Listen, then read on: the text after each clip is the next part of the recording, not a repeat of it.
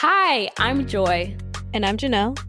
And we are your hosts of the Melanin and Miles podcast. We are just two black girls in our 20s who have traveled to over 25 countries and five continents, and we want to share our travel experiences and advice with you. Like when I went cliff jumping in Jamaica, or when I booked a flight for only $6, and even when I lived with a host family who didn't speak any English in Spain for four months. Or when I went skydiving in DC, swam with elephants in Thailand, and won over $200 at a casino in Puerto Rico. Make sure you subscribe to our podcast and tune in every Tuesday for new episodes.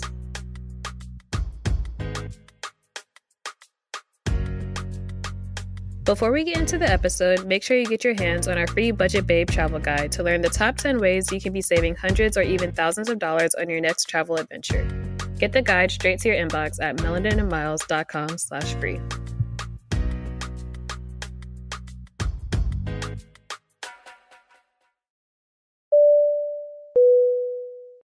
Hey everyone, welcome back to Melanin and Miles. It's Janelle here, and this week we are interviewing Casey, who does a lot of travel both domestically and internationally as a full time entrepreneur.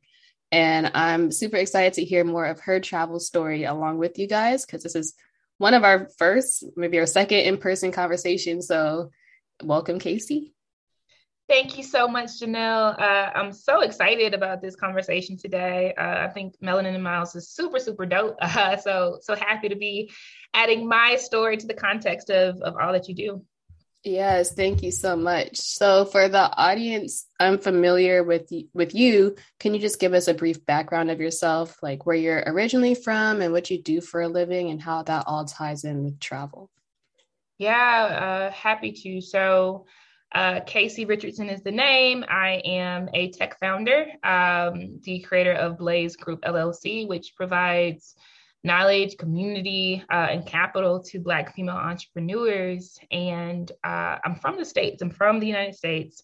I uh, spent a decade in, in corporate America structuring multi billion dollar loans for tech companies. And while that was extremely uh, exciting and rewarding and lucrative, to be honest, uh, there was never a time when I was on a deal team with a Black person, let alone a Black woman. Right. So it really showed me that this, the type of information I was getting behind those ivory tower walls, right, wasn't making it to my community. And then on the opposite end, right, there was never a time where I was giving, granting loans, signing off on loans where the receiver was a Black person and definitely not a Black woman, right? So it showed a, a lack of access there too, right? We, we, we hear about these tech unicorns, uh, Pinterest, Uber, um, Airbnb, you name it, right? Um, and while we're incredibly brilliant, right, we don't tend to make it to uh, a funding table. So in in 2020, uh, during a time where I think all of us felt a whole lot of frustration and impatience with the, the, the velocity of progress, right? Um, that's when I left corporate America. I walked away to make a bet on myself. Uh, and my people, specifically Black female entrepreneurs. So um, I left in October of 2020, and uh, I immediately booked a trip to Dubai for a month um, because, for one, I I didn't know what was going to happen with the election. I was I had Trump fatigue. I'm like I'm sure a lot of people did, and I wanted to go ahead and put skin in the game for myself to to to understand that I had options, that I, that I could be a global citizen if I wanted to be, that I didn't have to be caged in or any of that, right? So um, I left on October 27th. I had a return ticket back to Atlanta uh, for November 27th, just in case, you know, things yeah. went okay. but um, while I was there, obviously it was it was a little helpful, right, to just be away and, and think. Um, but the the the benefit that came for my mental health you know um the rest that came from having a lifestyle where i could just choose to do things like that right it really inspired me um it really uh, motivated me, you know, to uh, think of a business structure that would allow me to be anywhere in the world I wanted to be. Um, I, I, did return back to the States um, at, the end of November, but then I left nine days later to go to Zanzibar, right? Uh, it's my first time being back on the continent since the, the pandemic hit. Had an amazing time, and I actually built my business, you know, my, my infrastructure, my products, etc. Launched it in January.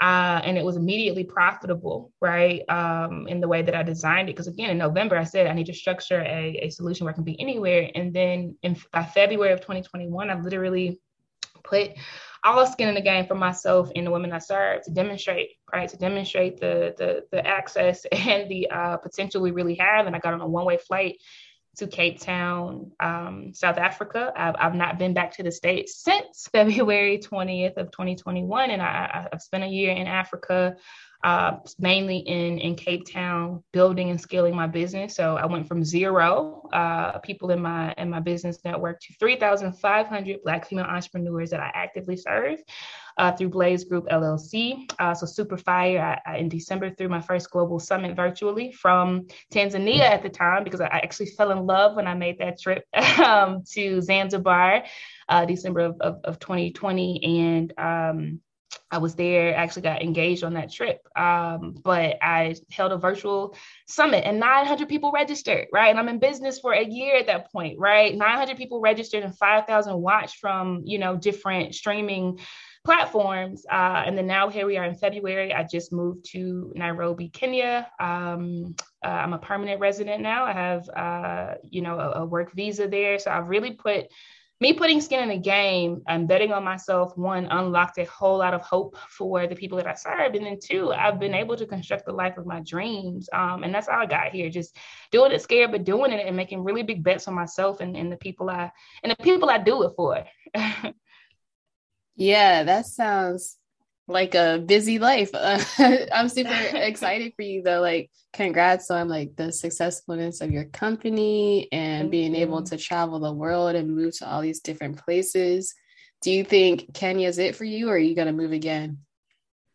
Uh, that's a good question. Um, I think I, well, honestly, I, I, want my life to permanently be until I change my mind, uh, transcontinental. So uh, six months in Nairobi, Kenya, six months in the States. So Oakland, uh, once I get back to the States is where I'm gonna, because that's where my, my company is incorporated. And I, and I love the, the culture of uh, the Bay Area and Silicon Valley in particular. Um, mm-hmm. So, you know, once my company expands to the point of really having, you know, some walls and a suite and all these things, uh, Oakland is definitely where I wanted to be based because of the support that exists in Silicon Valley.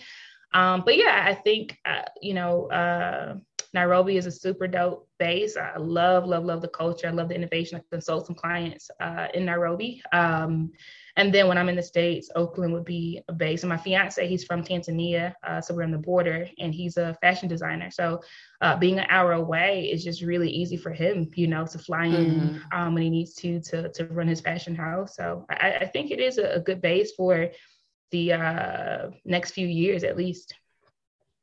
Yeah, that's like a super great thing. Have an international bag. international bag. Right. See all these places. so how um I would say how difficult was it moving from country to country? Is like how I guess complicated is that process? Yeah, that's a really good uh, question, and honestly, it's not it's not a lot a whole lot of free game out there for us to consume to just know how easy it is, right? So, um, and I'm speaking particularly to those who have a U.S. passport. It, is it is tough for uh, people from Africa, for instance, uh, to to move anywhere in the world they want to. But as a U.S. citizen, I have access to anywhere I want to go, um, which is really a privilege, right? So going to going to Cape Town when when I went to South Africa, there's no visa application that I need to do as an American. I legit can get on a plane just like I would if I were going to New York. I get off of the plane and they stamp my passport and I can stay for 90 days uh, without any fees or anything, right? And so what I did for South Africa was, um, because I love to travel anyway, I, I, got an Airbnb that I booked for a year with a click of a button, no lease agreements, no furniture to be bought, no no utilities or Wi-Fi to pay for, right? I just booked it for a mm-hmm. year. And um, every time the 90 days would be close to expiring, I would just go to some other country for 30 days and then come back, right? So I would just start the 90 day process over, you know, um, yeah. every time I would leave and come back. Um, but you can, in, in, in, most countries, you can always, as soon as you land, just apply for an extension, and that ex- extension will, you know, change your 90 day timeline to, to 180. So it gives you six months of, of not having to leave. Um, and it's pretty simple to do. You do have to pay a fee for that. Um, but it's probably cheaper than the plane ticket you're going to take to leave and come back, right? Um, yeah. But it was simple. And then certain countries, though, and, and I love the continent, so I'm being very particular uh, to speak to speak to African countries. Uh, it's pretty easy to just show up in European countries, but um, certain countries do require a visa application. So Nairobi or Kenya is one of them, right? You apply online. Uh, you can pay for the visa online. It's 51 bucks. Uh, you still, you know, you get 90 days to stay in their country, but for U.S. citizens only, you can apply for a five year visa for Kenya, only for US citizens. I have no idea. My my fiance thinks it's because Obama has some type of uh, connection. I guess his uh, dad is Kenyan. Yeah. but um, uh, U.S. citizens can pay one time. It's two hundred dollars up front to uh, get a visa that's good for five years. You still have to leave every ninety days, but you'll never have to pay for another visa for five years. You just use that first one that's issued. So super easy there. And then lastly, I'll say you do have some countries, not not a lot, right, that are more involved. So uh, Ghana is the first country I visited on the continent, and you literally have to mail your passport to their embassy, and they will literally glue down a visa in your passport and mail it back to you. And so I would allow, you know, a month, a month and a half for that. Um, there is an express express uh, service that can get it back in I think about 14 days. But just be aware of that, right? Like certain countries, it is more involved, so do your research. But um, Ghana's a vibe. So that process uh, was well worth it. Uh, that's where I went before the pandemic hit. We did Afrochella there. Um, and Ooh. this, yeah, it was crazy.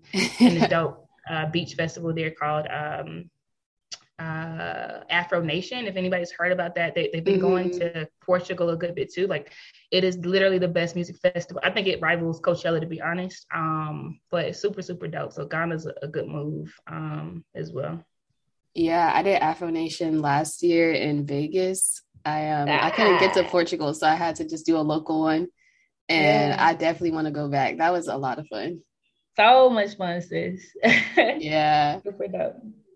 So um you're obviously a full-time like worker, uh, entrepreneur. How do you balance the travel and your career? Like it seems like you know, you made sure you could do both and it really works for you. Like how what advice would you give to others that to help balance that? Yeah i would i would say be really radical about the life that you construct for yourself right? Like when you are an entrepreneur no one tells you what your schedule needs to be you decide you know so for me that literally looks like midday naps every single day from 12 to 2 every single day you know and I've never gotten a qualm about it, you know, like, uh, but it, you know, it can be scary to, uh, you know, do those things, but it, it keeps me energized, it keeps me healthy, etc. So, you know, I, I leverage technology to make life very simple for myself. So they're they're you know, I, obviously what I, what I do is service based versus shipping things around or shipping things out, which, which helps me to just be, you know, mobile, but, uh, I leverage very heavily a, scheduling system called Acuity Scheduling. It's super fire. Uh, their biggest competitor is Calendly. I like Acuity the best though because you can do recurring payments and subscriptions and all these cool things.